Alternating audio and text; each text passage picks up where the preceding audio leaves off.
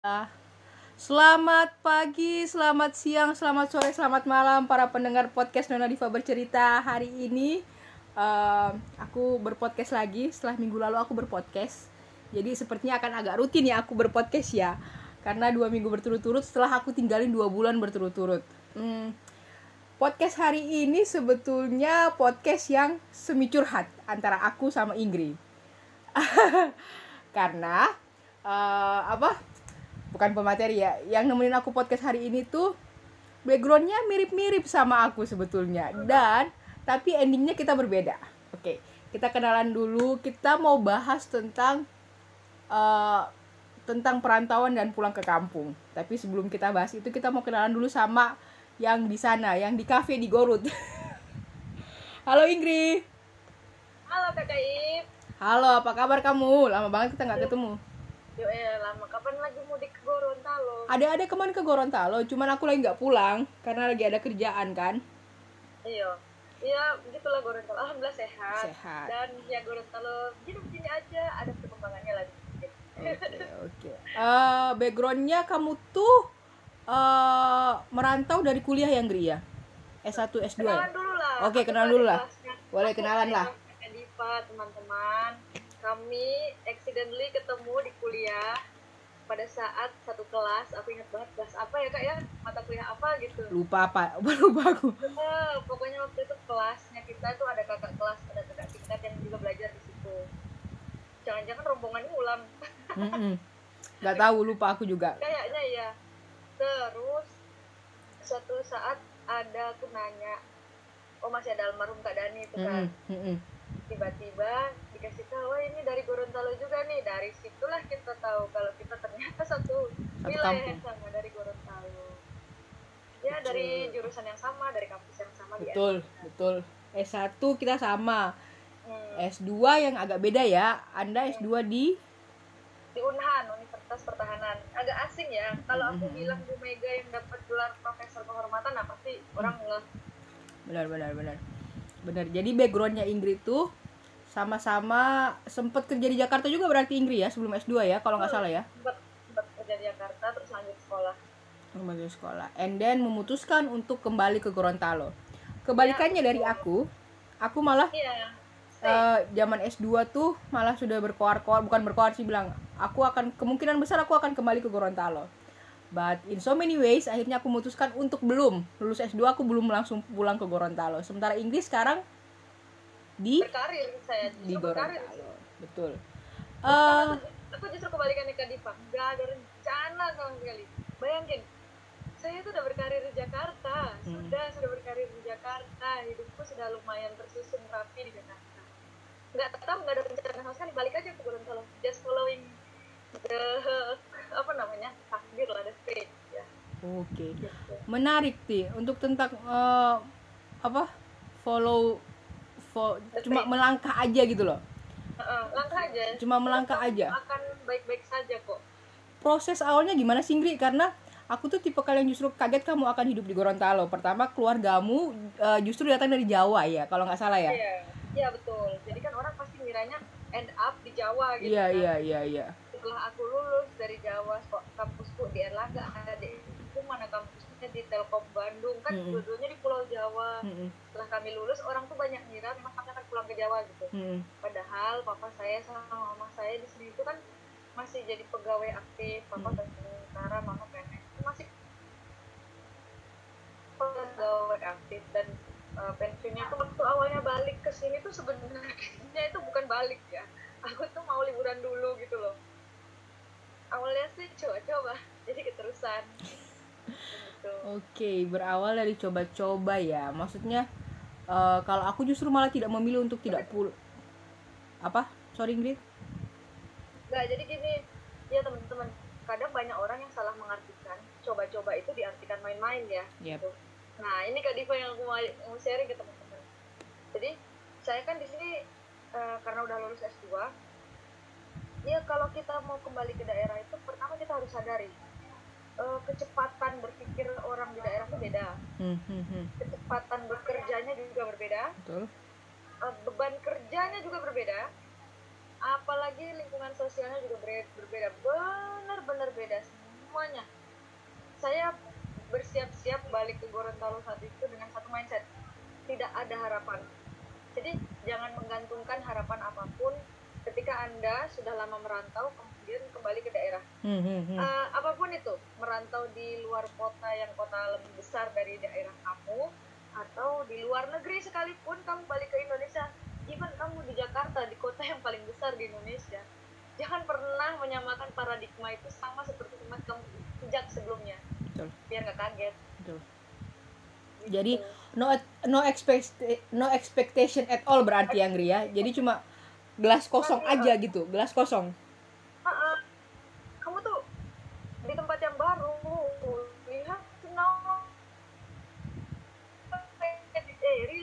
Sadar ke bawahnya saya kaget. Eh eh, gila ya ampun. Saya pertama kalinya di Gorontalo berkarir di dosen kan dosen di dua kampus yang cukup besar di sini. Dua-duanya kampus negeri. Ya nggak ada lagi selain itu lah orang-orang juga tetap bisa membrowsing itu. Nah, itu saja masih saya rasa kampus yang disebut terbaik di Gorontalo. Ternyata dulu saya beda banget ya kayak gitu. Jadi apa yang kita dapat di Jawa udah 10 kali lari di sini baru satu kali. Makanya jangan pernah berharap, beneran deh. Jadi kayak ketika kita ada di suatu tempat baru tuh kita sesuaikan diri dulu, slow dulu, lihat dulu sekeliling. Gak usah gak usah gak usah kasih tahu dulu kita ngapain dulu di luar sana. Pokoknya diam aja dulu diam lihat situasi karena kenapa kita sudah lama meninggalkan tempat kita berpijak Hmm. yang sebelumnya kan kayak Diva orang Gorontalo udah lama nggak di Gorontalo berapa puluh tahun dan di Gorontalo nggak lihat langsung merasakan langsung perubahan hari ke hari jam ke jam detik ke detik otomatis ketika sudah lama kita terjeda untuk mengulanginya sesuatu lagi itu ya sama kayak move on lah ya. Betul, betul. kalau kita mau mengulangi suatu hubungan yang baru kita kan penyesuaian lagi sis ya kan? Ya seperti itulah kita kembali ke kampung. Ibaratnya kita move on mengulang dari yang baru ya kita kita ulangi lagi seperti kita merantau pertama kali padahal kita pulang kampung Hmm, menarik dengan move on bahasa move on tuh. Berarti kamu sempat mengalami culture shock. oh banget oh dari segala sisi Oke, menarik. Ceritakan maksudnya di bagian mananya? Eh, sesimpel sesederhana sesederhana apa? Sesederhana apa? sederhana kecepatan bekerja Oke. Oke, oke, oke, oke, oke, oke, oke, oke. Sama waktu molornya itu bukan main. Oke, oke, oke. kayaknya gini ya kayaknya gini. Di Indonesia tuh emang terkenal molor ya. Di Iya. Indonesia. Bisa di mana-mana. Di Indonesia terkenal molor. Ketika kamu kembali ke daerah harapan molor itu dua kali lipat lebih besar. Harapan molor ya saya bilang bukan harapan tidak molor. Harapan molor itu dua kali lipat lebih besar. Molor dalam artian dalam segi kecepatan bekerja atau kayak janjian-janjian? semuanya semuanya janji ya kecepatan bekerja. Semuanya Hmm, lucu ini lucu lucu banget nih waktu itu. Waktu itu kan mau pesta nih pesta nikahan itu kalau di sini kan ya di seluruh Indonesia sih pesta nikahan itu kan ada yang pagi ada yang malam ada yang sore ya. Tergantung sih ini. Nah pada suatu hari pertama kali untuk pertama kalinya setelah 14 tahun di Goron eh, meninggalkan Gorontalo. Oh iya FYI saya meninggalkan Gorontalo total totalan tuh 14 tahun. Padahal saya di sini hidup di Gorontalo sejak 29 tahun. Berarti ada jeda yang sangat lama dong bayangkan. gitu. Nah itu waktu mau pesta tuh tulisannya di tulisannya di undangan tuh jam 7 malam. Hmm, ternyata mulainya jam 9 kaget. Iya, iya. Dan di Gorontalo ada pesta hari weekdays ya. Pemirsa ada pesta hari weekdays. Senin, Selasa, Rabu, Kamis di Gorontalo tetap ada pesta say. Jangan salah. aja Pakai-pakai baju PNS, pakai baju kantor tetap pergi pesta mereka. iya loh nah itu kan shock culture ya Mhm. Iya benar benar. pertama-tamanya saya kayak wah apa nih apa nih kayak gitu terus lama-lama oh ya ya gini ya ternyata oh ya sudah ikuti aja ikuti aja Hmm, kalau ini kita bisa memetakan dipetakan dengan baik aku tuh alasan salah satu alasan aku tidak pulang ke Gorontalo Ngri adalah I don't have friends di sana. Karena Ya. aku nggak growing up di sana. Aku cuma sempet SD di sana kan. Terus eh, hidup pindah-pindah terus papa pensiun balik lagi ke Gorontalo. Dan harapannya waktu itu memang pulang ke Gorontalo. Cuman aku tuh cuma punya teman Gorontalo tuh cuma dua. Dan eh, yang cukup akrab ya. Dua-duanya kakak sepupuku dan dua-duanya sekarang udah kawin. Sisanya tuh teman-teman HPMIG atau mungkin beberapa teman-teman HMI misalnya dan dan itu tidak deket kan? Dan itu tidak deket. close close friend banget gitu. ada ada sepupuku yang PNS di Palu itu rencana mau pindah ke Gorontalo tapi nggak jadi jadi pindah. Itu mungkin salah satu alasan yang aku juga maju mundur buat pindah gitu loh. Harapannya kalau dia pindah ke Gorontalo eh, aku akan ikut pindah. Cuman di sisi lain aku berpikir kalau gue bergantung sama dia nanti kalau dia nggak pindah-pindah berarti gue nggak pindah-pindah ya. Maksudnya harapanku cuma bergantung Ya. di dia. Belum tentu aku cocok belum tentu aku benar-benar bonding maksudnya aku deket sama dia belum tentu kalau aku ke mana-mana hampir tiap hari nggak eh, nggak ada konflik gitu kan. Eh, terus kan eh, papa juga kan mama udah meninggal kan terus papa juga sudah hidup sama keluarganya. Jadi aku tuh ngerasa kalau aku pulang ke Gorontalo tuh aku benar-benar sendiri. Dalam artian eh, aku kan nggak mungkin tinggal sama papa misalnya. Aku akan tinggal benar-benar sendirian. Aku ngitung nih eh, gajinya terus ya aku Ingrid juga sempat cerita gimana gajinya awal-awal masuk gitu kan. Eh, awal-awal ngajar awal-awal apa. Aku nggak takut nggak punya duit Ingrid sebetulnya. Aku cuman takut kalau eh, aku pulang ke Gorontalo aku nggak betah terus pulang lagi. Itu yang aku nggak mau. Karena potensiku untuk pulang ke Surabaya lebih besar daripada aku stay di sana. Karena adik-adikku kan di sini kan. Itu alasannya kenapa aku eh, eh, memutuskan untuk tidak pulang dulu ke Gorontalo untuk saat ini minimal aku lagi Ya. nabung-nabung nih minimal aku bisa nyicil DP rumah lah ya Iya loh, betul loh, serius. Nah ini temen-temen nih, aku jadi kepikiran dulu kita pernah ngobrol nih, aku Iya, sama iya. Kak Diva pernah ngobrol. Kayaknya Kak Diva lagi survei-survei eh, plus minusnya kalau dia pindah. Kalau aku kan emang grow up di sana meskipun aku asli keturunan kita tuh kebalikan. Iya, Kak betul, betul. Keturunan Gorontalo Tulen, grow up di Surabaya. betul Ya keturunan Jawa Tulen, grow up di Gorontalo. iya betul betul, betul. Kak Diva, teman-teman dia banyak banget di Pulau Jawa. Saya justru kebalik, banyak banget di Gorontalo. Jadi kayak kalau kita bertukar tempat tuh kita sama-sama mulai dari nol. iya betul Heeh. Betul. Sedangkan saya harus saya ada di Gorontalo itu saya minimal memulai di usia dewasa, Mm-mm.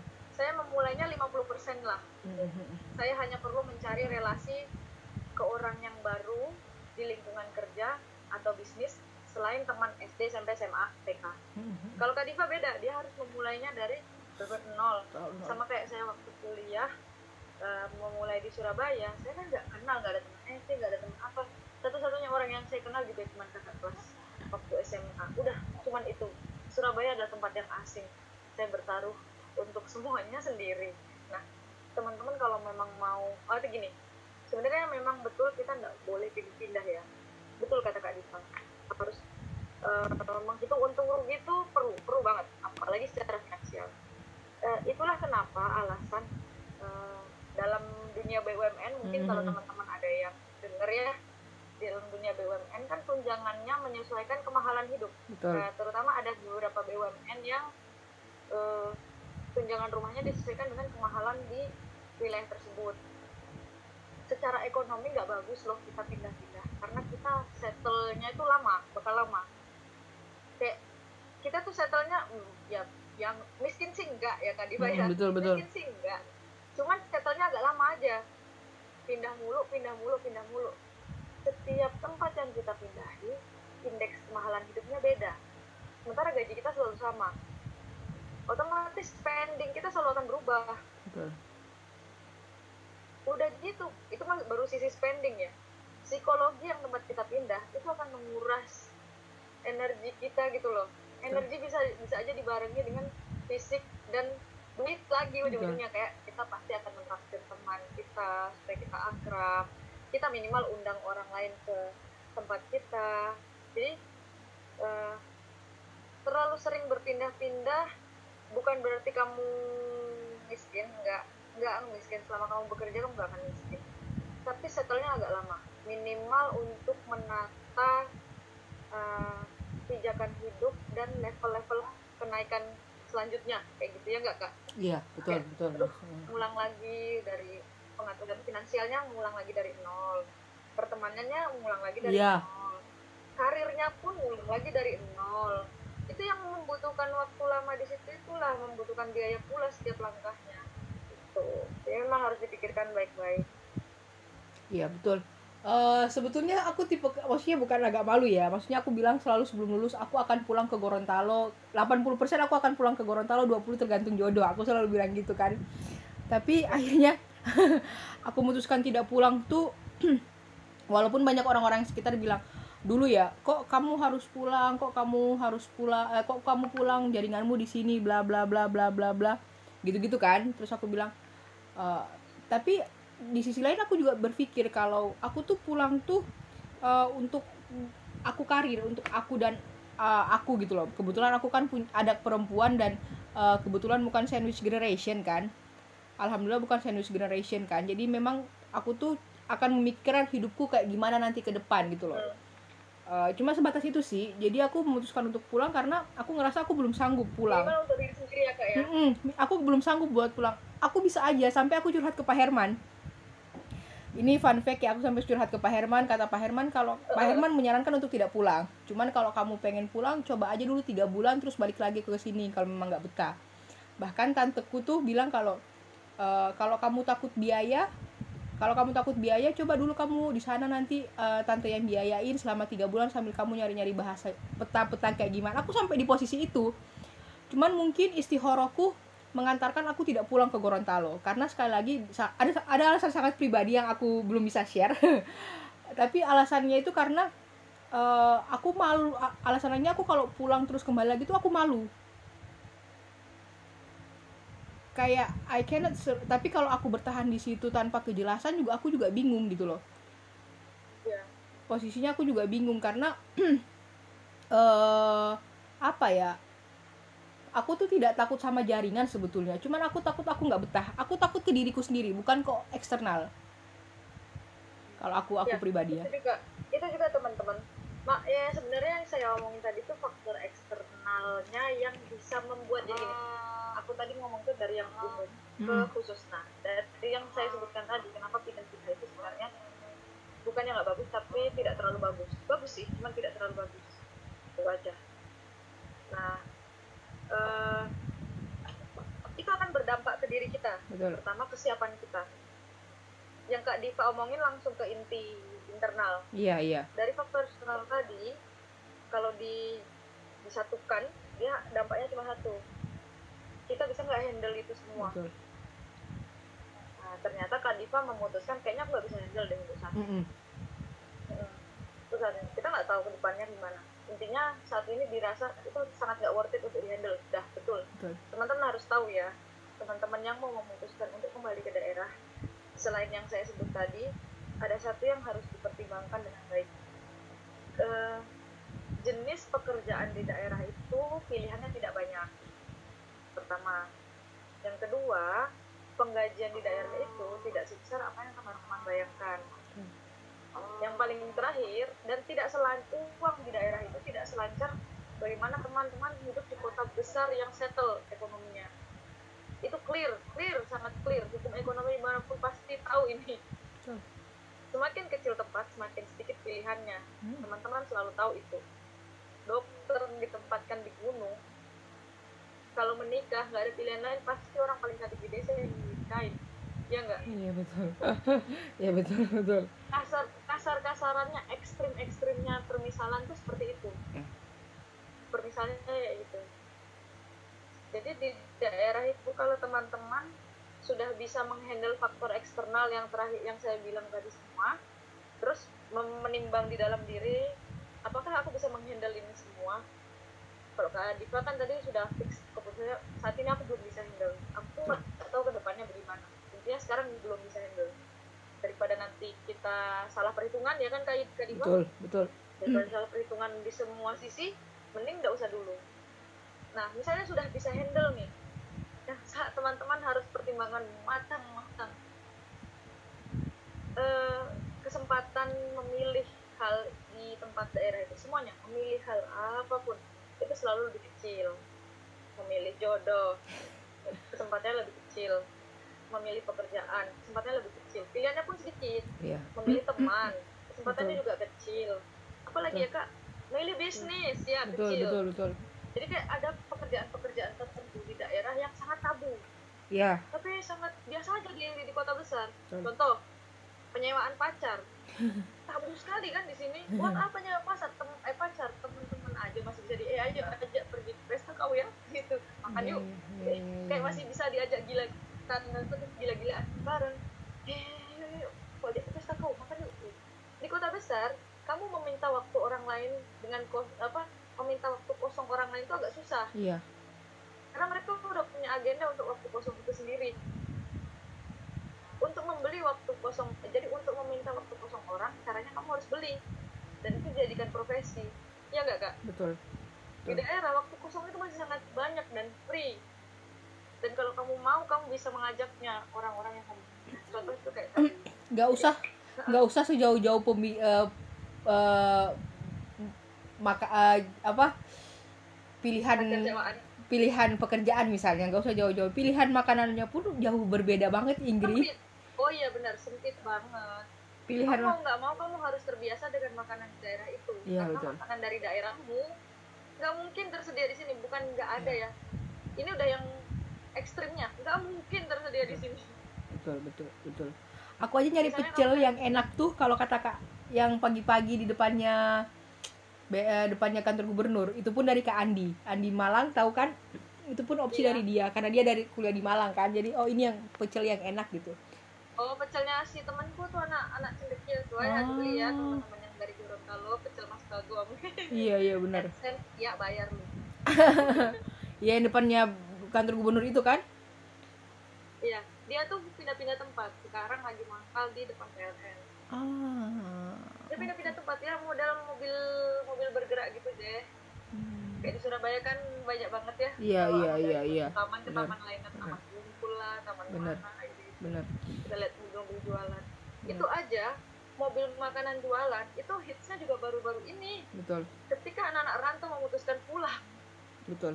Tapi aku ngelihat ya Inggris ya apa aku apa sebelum covid sih sebetulnya aku ngelihat apalagi pas covid ya eh, fenomena orang pulang ke Gorontalo itu udah lumayan banyak compare sama misalnya angkatan-angkatan sebelumnya. Ini aku ngeliat fenomena atau Nah, lagi banyak banget aku lihat yang pulang gitu loh benar-benar pulang ke perantau pulang dari perantauan. Iya iya itu aku aku sadari ya.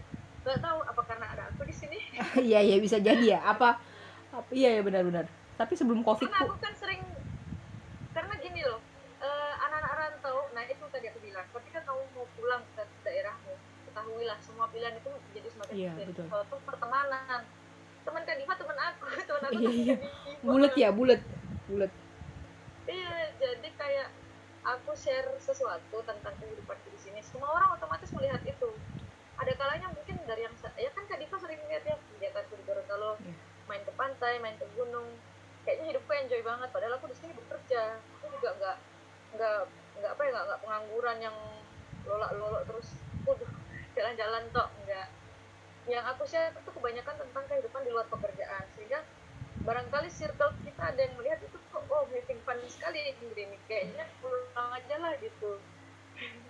Betul betul. Gitu. Nah cuman mungkin mereka tidak mengingat eh, belum dengar podcast kita ya kan? Iya, betul, Jadi kalau betul. udah dengar podcast kita barangkali mereka akan punya pertimbangan. Kebanyakan anak-anak eh, em, ini brutal truth ya eh teman-teman yang rantau terus pulang denger ini jangan marah ya ini brutal truth akui saja jujur the brutal truth is kecuali saya saya nggak begitu. Karena aku udah bilang aku punya tujuan dan aku udah setting tujuan itu. Nah orang-orang yang kembali ke daerah the brutal truth saya tidak sebut angka karena saya nggak tahu jumlahnya berapa. Mostly itu ketika sudah menyerah merantau dan pengen kembali ke zona aman. The brutal truth jadi kayak dia nggak punya pertimbangan apa-apa. Pokoknya yang penting pulang dulu deh. Kita nggak tahu ngapain di sana.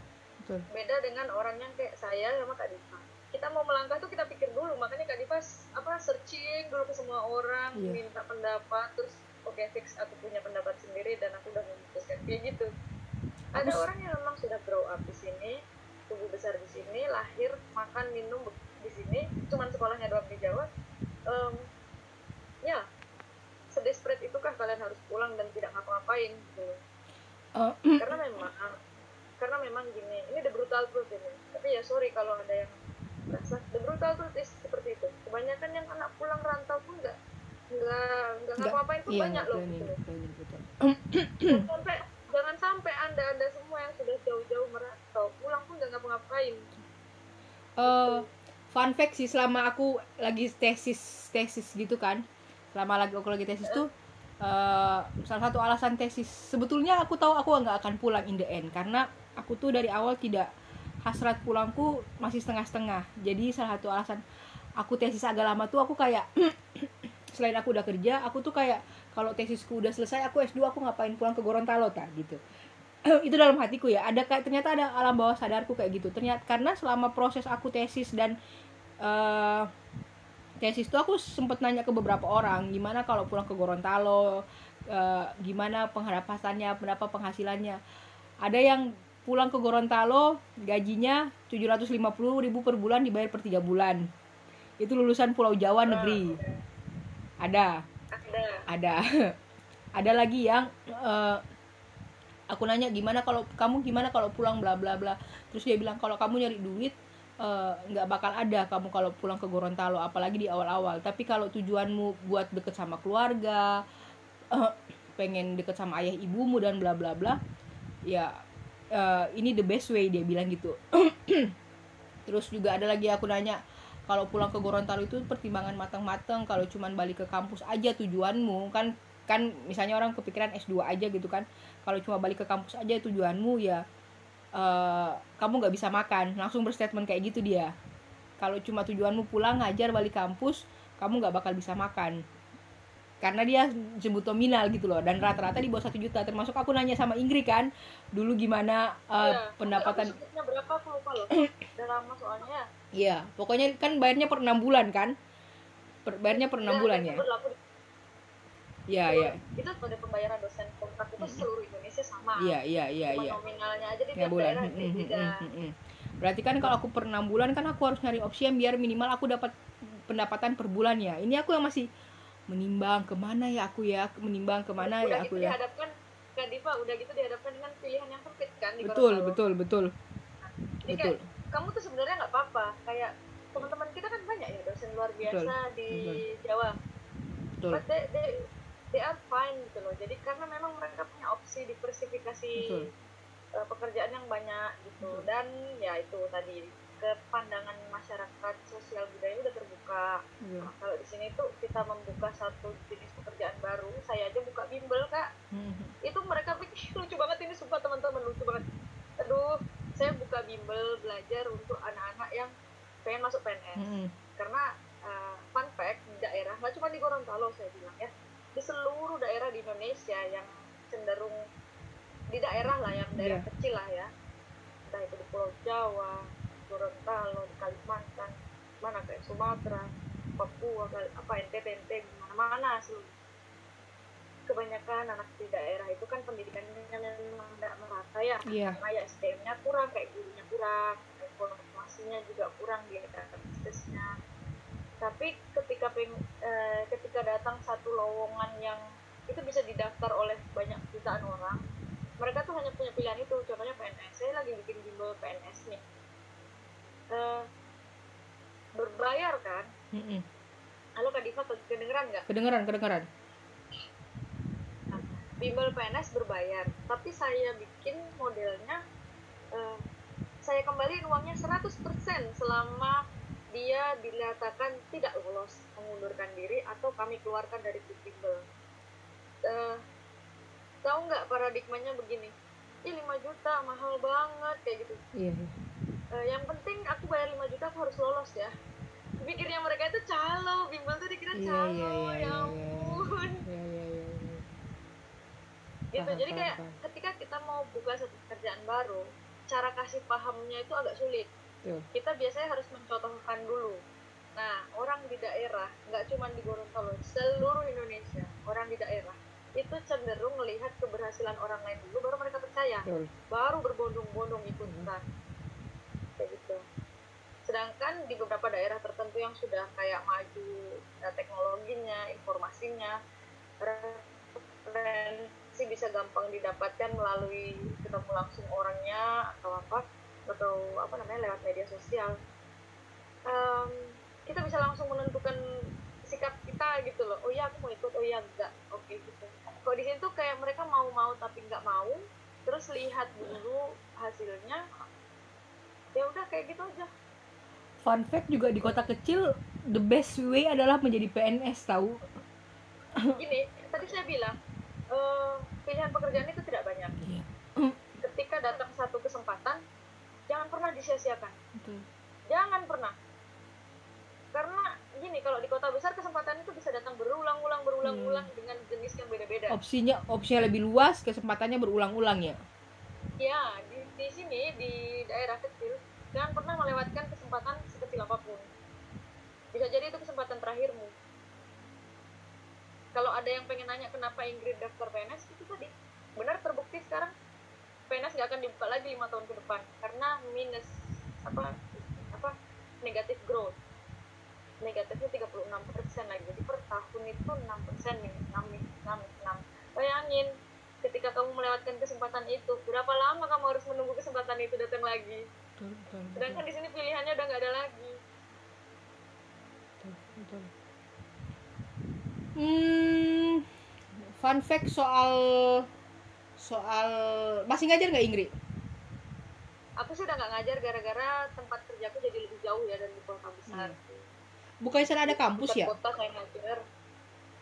Ada Ya, ada ada ada kampus bukan di sana? Di Gorutnya ya? Iya kampus. Tapi kayak cabangnya kan tetap aja kita harus urusnya di kota juga. Hmm, oke oke oke. Saya lebih milih nggak nggak ngajar dulu deh sekarang. Kecuali nanti kalau memang oleh takdir. Nggak tahu nanti arahnya ke mana. Kalau keinginan pribadi sih ada kembali ke dosen. Jadi PNS dosen tuh ada kayak nyebrang instansi itu sebenarnya sulit. Kayak iya. saya kan di PNS daerah tuh pemerintahan daerah tuh kabupaten. Mau nyebrang jadi PNS dosen itu karena nyebrang dari Kementerian Dalam Kementerian, Negeri ke Kementerian benar, benar, benar. Pendidikan itu sulit. Jadi kayaknya hmm, kita nggak tahu ya nanti gimana toh di pemerintahan daerah juga sama-sama aja kita bingung belajar berkarir eh, apa namanya? Intinya kita masih dapat dukungan yang sama dengan kayak kita jadi PNS dosen. Bisa riset bisa bikin tulisan nggak ada larangan. Bener-bener kesempatan berkarirmu dan belajarmu besar banget di PNS gitu loh. Maksudnya itu bukan pekerjaan yang hina kalau di daerah ya. Iya, pekerjaan yang kayak gitu cenderung cenderung cenderung idola. Padahal kalau di kota besar bisa. ya betul. Betul. Jadi, ya itu saking sempitnya pilihan kamu harus bisa sadar eh, negatif dan plusnya harus bisa di I can handle it, I can face it, okay, I can solve everything. Kayak, oh ya, ada juga yang oh I, I can't handle this, this beyond my expectation and beyond my iya. my apalah ya kekuatan kayak gitu. Nggak bisa nggak bisa paksakan diri kalian untuk pulang. Terus ternyata kalian sini nggak ngapa-ngapain ujungnya stres. Betul itu sebetulnya eh aku tuh aku bisa ngitung grid Ngri, aku bisa ngitung eh, satu dua tiga empatnya. Tapi aku juga hitunganku juga sudah tepat. Kalau aku nggak betah ini aku pasti akan pulang ke Gorontalo aku akan pulang ke Surabaya. Sementara aku rasa sementara aku rasa ketika aku nggak betah terus pulang lagi eh strug- pertama aku malu sama diriku sendiri. Dan mungkin juga omongan orang ya. Yang kedua aku kalau aku eh, pulang terus kembali ke Goron pulang di Gorontalo terus nggak betah terus ke Surabaya itu start dari nolnya tuh eh jadi aku dua kali start dari nol. Hmm, dua kali. Dua kali start dari nol. Ya itu yang membuat aku kayak oh ya udah deh aku tak growing up di sini dulu jaringanku juga ada di sini. Kalaupun aku masih memang masih pengen berpolitik ya Ngri aku masih ada hasrat politik Eh, buat yang tahu aku pernah nyalek jadi aku pernah masih ada hasrat-hasrat politik. Dan aku juga ngelihat kalau ngomong politis itu ngomong politik itu kan eh either kita di pusat terus ke daerah atau dari daerah kita ke pusat. Dan aku ngerasa kalau aku stay di Surabaya dengan jaringanku yang ada aku tuh bisa dari pusat ke daerah gitu loh ngeri. Bangun jaringan-jaringanku dan apa segala macam. daripada aku harus begitu. Mm-mm, daripada aku harus gali gali lobang atau start dari awal banget di dua tempat mending aku start dari setengah jalan di Surabaya terus nanti someday aku akan dengan bekal yang cukup cukup juga aku akan nggak bakal start dari awal di Gorontalo. Jadi aku ngerasa kalau dengan aku pertimbangan aku di Goron di Surabaya tuh aku tidak start dari awal dua-duanya nggak start dari minus. Adalah satu dua gitulah ya. Kalau aku pulang ke Gorontalo terus aku nggak betah ya berarti aku dua dua dua kali aku start dari nol. Itu pertimbanganku pertimbanganku ngitung-ngitung ya untuk pulang ke Gorontalo Eh, aku juga dalam proses nabung minimal kalau aku pulang ke Gorontalo tuh aku minimal punya rumah guys. Soalnya rumah di Gorontalo mungkin tidak terlalu mahal ya. Aku Ya, lihat di pasaran masih sekitar 150 sampai 200 tuh masih dapet. Sementara di hmm, kalau di di Surabaya 2 M grade. 1 M 2 M di 10 kali lipat. Kecuali kita dapat ini ya emang warisannya rumahnya segitu. Atau sugar daddy lah kita dapet lah ya lumayan lah ya gitu kan. Iya kan itu pertimbangan-pertimbangan.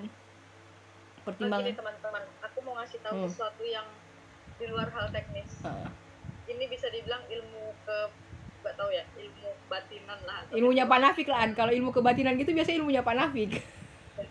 Nggak sebenarnya gini ketika kita melihat orang-orang tuh sebenarnya kita akan terpengaruh dengan sedikit atau banyak.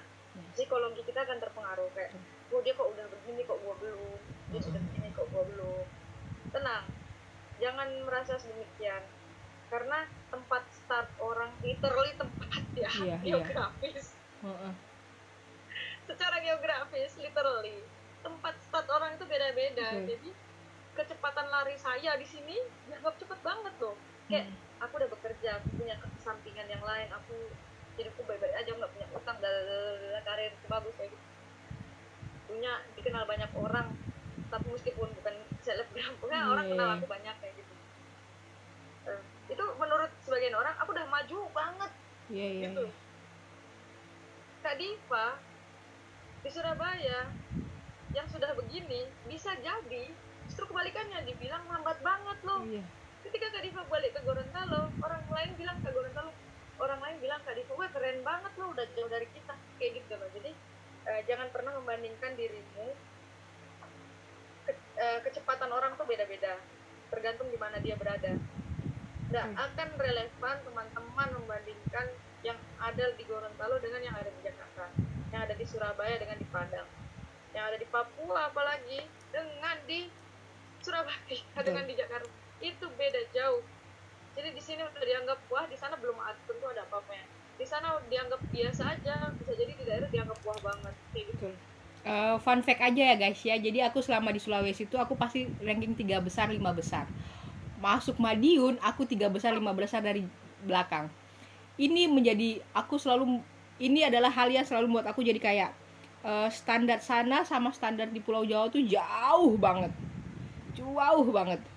Dan eh, itu juga menjadi pertimbangan kalau aku pulang ke ke Gorontalo gitu loh. Aku bukan aku me- mendiskreditkan Gorontalo bukan. Cuman kalau aku Nah, tadi kita tadi kita udah bilang Iya. itu brutal truth dan Iya. teman-teman bisa nggak Iya. ngadepin itu? Ya betul betul. Itu the brutal truth pada kenyataannya begitu. Betul. mau dikata apa juga kenyataannya begitu. Teman-teman pindah ke Kalimantan juga gitu betul kondisinya betul Papua juga begitu kondisinya. Ke Betul. Sumatera yang bagian terpencil-pencil juga begitu kondisinya. Jadi memang standarnya tuh diturunin kalau nah itu standarnya tuh diturunin. Kalau mau pulang ke Gorontalo termasuk standar untuk tidak makan McD atau tidak beli gincu yang mahal-mahal atau tidak pakai tas yang mahal-mahal ya pemirsa ya gitu. Iya loh. Tapi setelah gini ada satu hal baik ketika kamu memutuskan kembali ke Gorontalo. Kamu akan menyadari bahwa hidup ini ternyata nggak ribet. Hmm. makan cuman butuh yang ada di depan mata Iya. pakai baju cuman butuh yang ada di depan mata pakai tas cuma ada yang di depan serius hidup kamu akan merasa kayak damai gitu loh. Tapi selama ini saya terlalu rungsing. Rungsing itu bahasa iya, Sunda iya. rungsing kayak too too much ya too much. Uh, too much.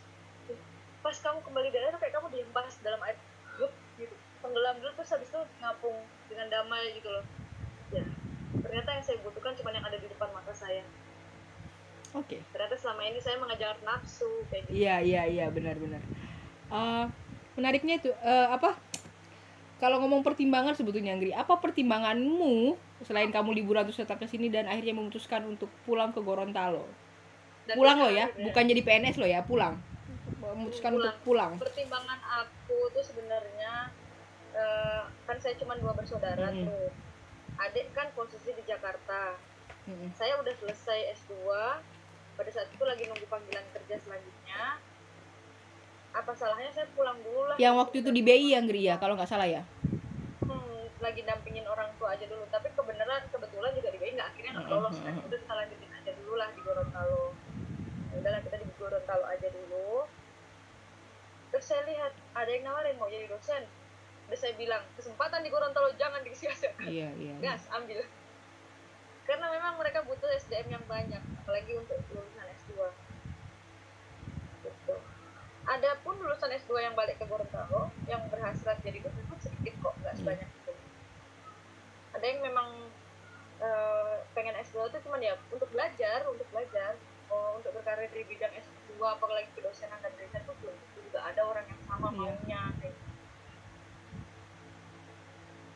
iya iya Kayak aku dulu cuman mau anu orang tua aku tuh sakit kak Mm-mm. sakitnya nggak parah cuman kan butuh kehadiran kalau ya? lagi sakit kan suka nelpon. Mm-mm. kita mau lihat dulu nih udah 14 tahun kagak di rumah kita lihat dulu gimana kondisinya. Ya sudah kita di rumah. Pertama pertama oh ya teman-teman kalau merantau kan itu ada jeda waktu tidak tumbuh besar dan Iya. mengikuti perkembangan dan adik orang tua deh ya sama Iya, atau iya, saudara iya. kakak atau adik. Ketika pulang lagi culture shock pertama yang teman-teman akan alami adalah dari papa mama adik atau kakak. Itu. Teman-teman sudah melewatkan berbagai siklus kehidupan mereka Iya. pas masuk lagi ke kehidupan itu kalian nggak akan pernah bisa berharap mereka itu tetap sama seperti yang terakhir kita lihat gitu loh mereka udah Iya. banyak berubah jadi kita pasti akan ada clash ini iya itu ini, iya itu. iya iya iya. gaya bicara kita dari kota besar dan bertemu dengan orang tua kita kakak dan adik kita mereka tidak akan pernah sama seperti yang kita tinggalkan terakhir kali mereka sudah berubah kita pun berubah Iya, Eh, masuk akal sih sebetulnya. Itu juga jadi pertimbangan. Sumpah ini kebalikannya banget ya. Eh, ini juga pertimbangan aku. Kenapa aku tidak pulang ke Gorontalo? Ini aku buka sedikit ya, karena aku ngelihat eh, kondisi orang tuaku agak berubah dan aku tidak bisa mengandalkan beliau untuk aku pulang per Iya. hari ini. Karena kan mama udah nggak ada, papa sudah sama istrinya gitu kan. Jadi bukannya aku ngerasa aku aku baik-baik aja sama papa sampai sama istrinya sekarang baik-baik aja. Cuman eh, untuk menggantungkan hidupku ke papa lagi bukan cuma finansial ya ini nggak ngomong finansial ya.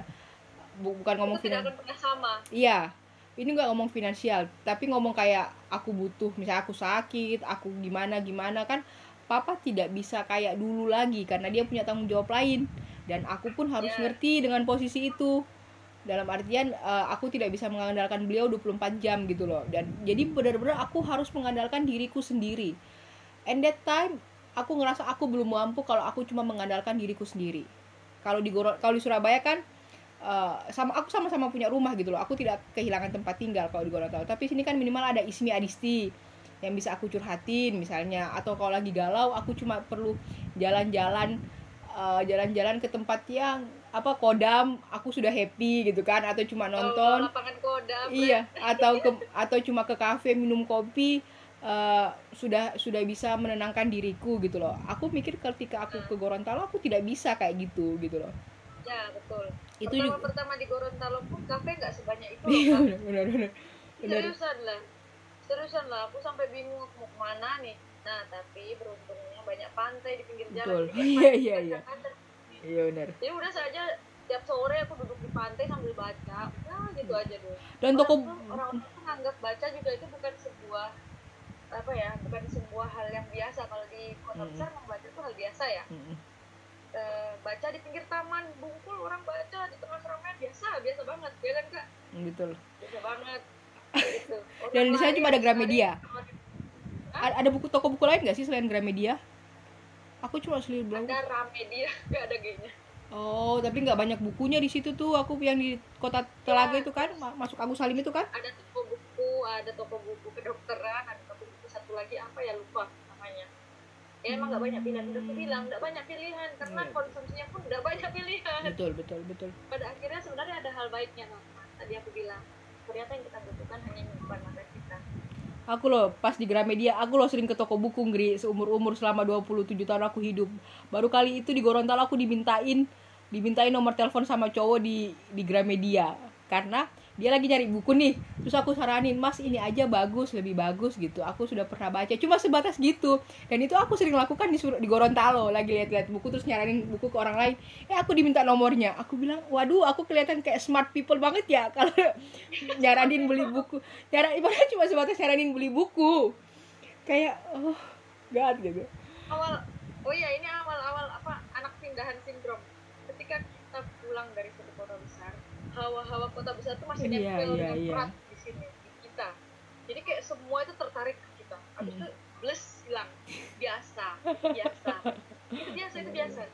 Saya Iya. melihatnya itu justru kayak aduh ngapain sih kalian? kayak Iya. gitu karena dilihat saya udah karena tadi saya sudah start dengan zero expectation. Iya oh. Jadi saya nggak ada masalah dengan itu. Kayak ada orang yang nggak bisa menghandle sindrom ini. Mm-mm, betul, ada loh kak Dipa dia nggak sadar kalau dia tuh baru pindah dari kota besar set udah jelas ya kayak misalnya laronnya laron Hmm. lampu lampu dinyalain laron berkumpul kan Mm-mm.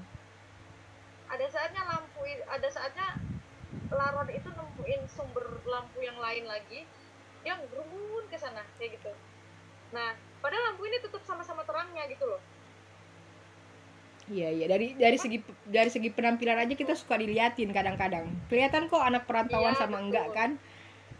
Kelihatan kok dari segi penampilan aja udah udah beda gitu. ya nah teman-teman juga harus bisa menghandle itu ya.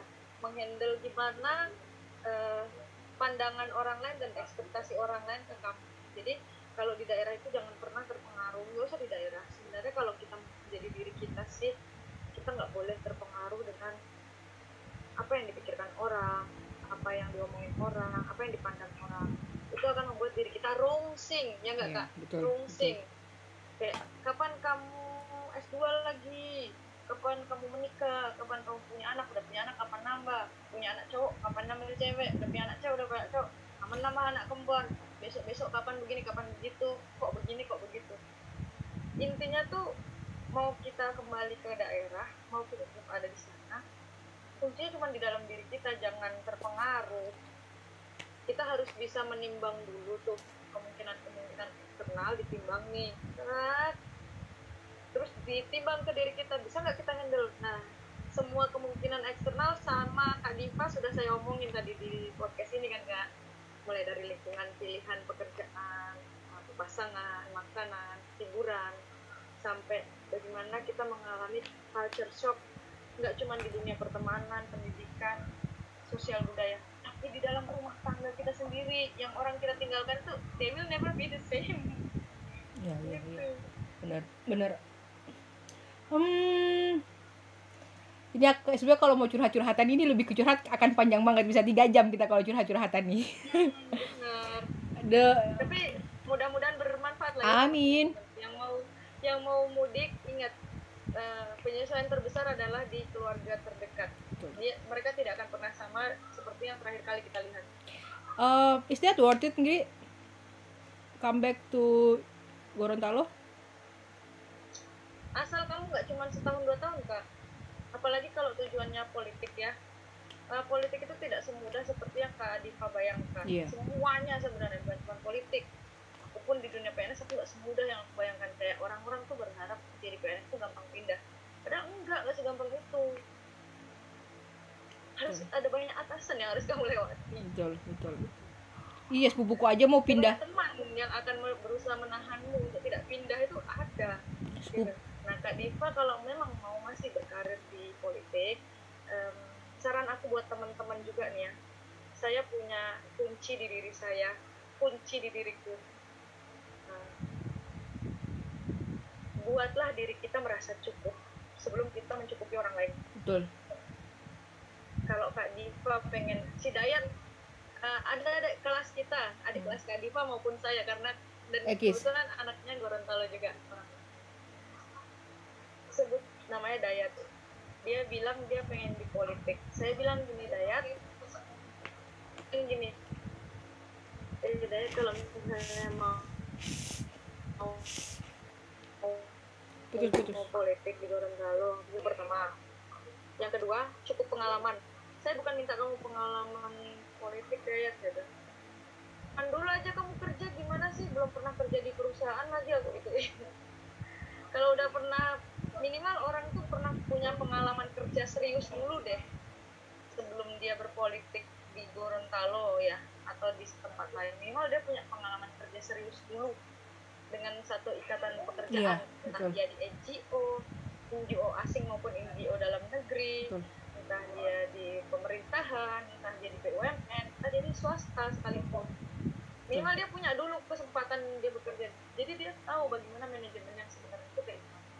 Menghadapi karakter orang secara jenjang karir tuh kayak gimana. How to handle it kayak gitu. Terus em, itu butuh waktu kak. Apalagi kalau kamu nggak tumbuh di sini gitu iya betul. Kamu mau membuat pertemanan secara emosional jadi kalau memang politik itu menurut kamu masih worthy pendekatannya secara emosional sih bukan secara teknis. Betul. Nggak, itu juga orang ras- milih eh, politik itu meskipun dia udah di tanda kutip ya dikasih souvenir banyak tanda Mm-mm. kutip kita sebut saja souvenirnya dalam bentuk uang maupun barang. Em, ujungnya kalau dia tidak percaya terhadap branding maksud diri kita secara emosional tuh eh, agak sulit Betul. agak sulit. Betul. Agak sulit. Kayak aku juga eh, kenapa aku selalu ngerasa untuk kembali ke politik kita bahas dikit ya. Aku harus punya tabungan soalnya tabungan yang paling penting adalah tabungan untuk diriku. Karena eh, aku ngelihat eh, politik di Indonesia ini ak- akan selalu selain sangat mahal harganya dan eh, aku ngerasa kita harus punya kemampuan di bidang apa pun itu. Maksudnya ada Makanya aku bidang tadi, bidang yang lebih bilang, spesifik. cukupkan dulu dirimu. Betul. betul betul. Itu sepakat sih aku benar-benar sepakat dan that's why aku kembali eh, aku sekarang kebetulan kerja di yayasan kan. Basicku memang orang NGO kan terus sekarang kerja di yayasan. Jadi memang aku akan fokus di bidang itu sampai nanti mungkin waktu yang ditentukan. Belum ditentukan. Iya. gitu. Ya, jadi kakak fokus aja dulu di kebidangan itu. Banyak yang akhirnya menjadi expertise di bidang Betul. NGO loh.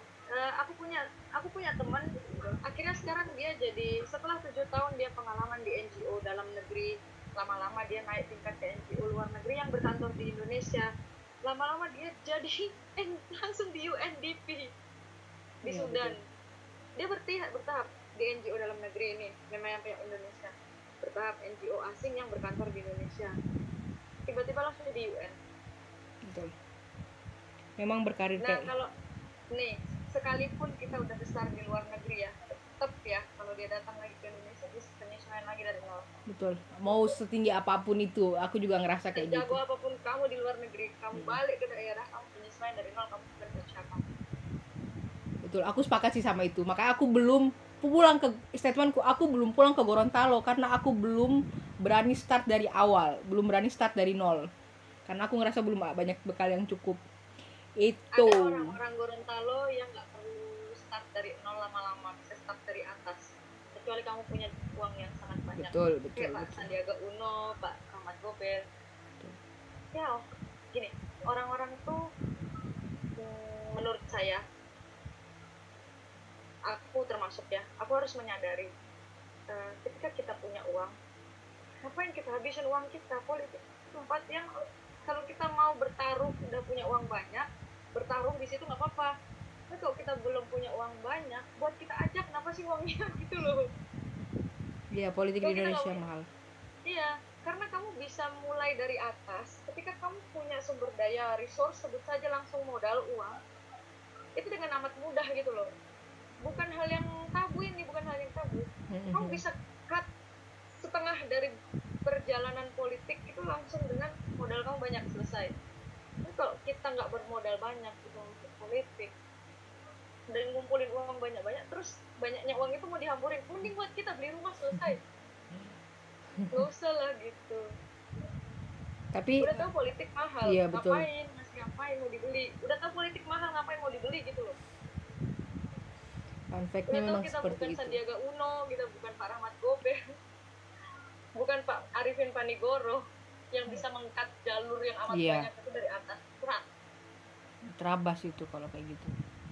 Iya. Kan ya kenapa? Kita nggak se- seberdaya itu. Udah tahu itu mahal kenapa dibeli? Gitu. Heran saya menarik. Ini kalau akan bahas ini kan akan panjang lagi sebetulnya Eh, nanti Iya. kita bahas ya. Menurut 2023 akhir aja lah kita bahas atau 2022 mas 2023 aja lah kita bahas. Karena waktu itu nggak lama tinggal 5 menit lagi. Eh, closing statement Gi? Rumah. closing statement Gi? Oke, kelas B. ya untuk teman-teman mau kembali ke daerah maupun tidak yang penting kita punya goals yang jelas. Sebab di mana pun kita berada kita nggak akan jadi apa-apa tanpa goals. Betul. Dan goals itu dibentuk atas dasar plus minus mana plusnya yang lebih banyak gitu aja nggak akan ada yang plus semua berarti Ingri ya ya plusnya yang lebih banyak aja Betul. Oke, Ingrid. Oke, Ingrid, thank you for coming in my pod at my podcast sampai bela-belain ke kafe kerlap-kerlip demi mencari wifi kan ini pasti kan? enggak sih karena di rumahku tuh lebih berisik lagi Oh. rumah kak Rumahnya Ingrid kan yang masih kos-kosan itu ya, yang aku pernah mampir itu kan? Iya, berisik banget. Mobil lewat tuh, hmm, ini kafenya tuh agak masuk ke dalam gitu, Ah, tenang di pinggir so- sawah. So gaul gorut ah, so ada kafe. Iya guys, pinggir sawah. Ala-ala Bali berarti ya, kafe pinggir sawah ya. Ya bener loh, sumpah kayak Bali. Oke deh Ingrid. Ingrid kalau kalau ke kantor jauh, jauh dari rumah.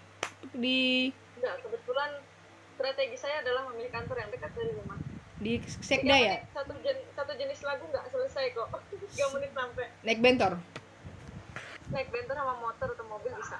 Oke. Tapi lebih sering naik kendaraan sendiri, naik motor kantor. Karena di saya kan motor gitu.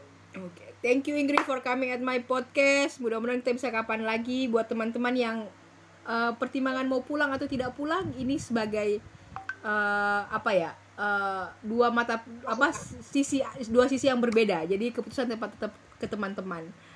Hopefully you guys eh, enjoy this podcast. Thank you Ingrid udah dateng bela-belain.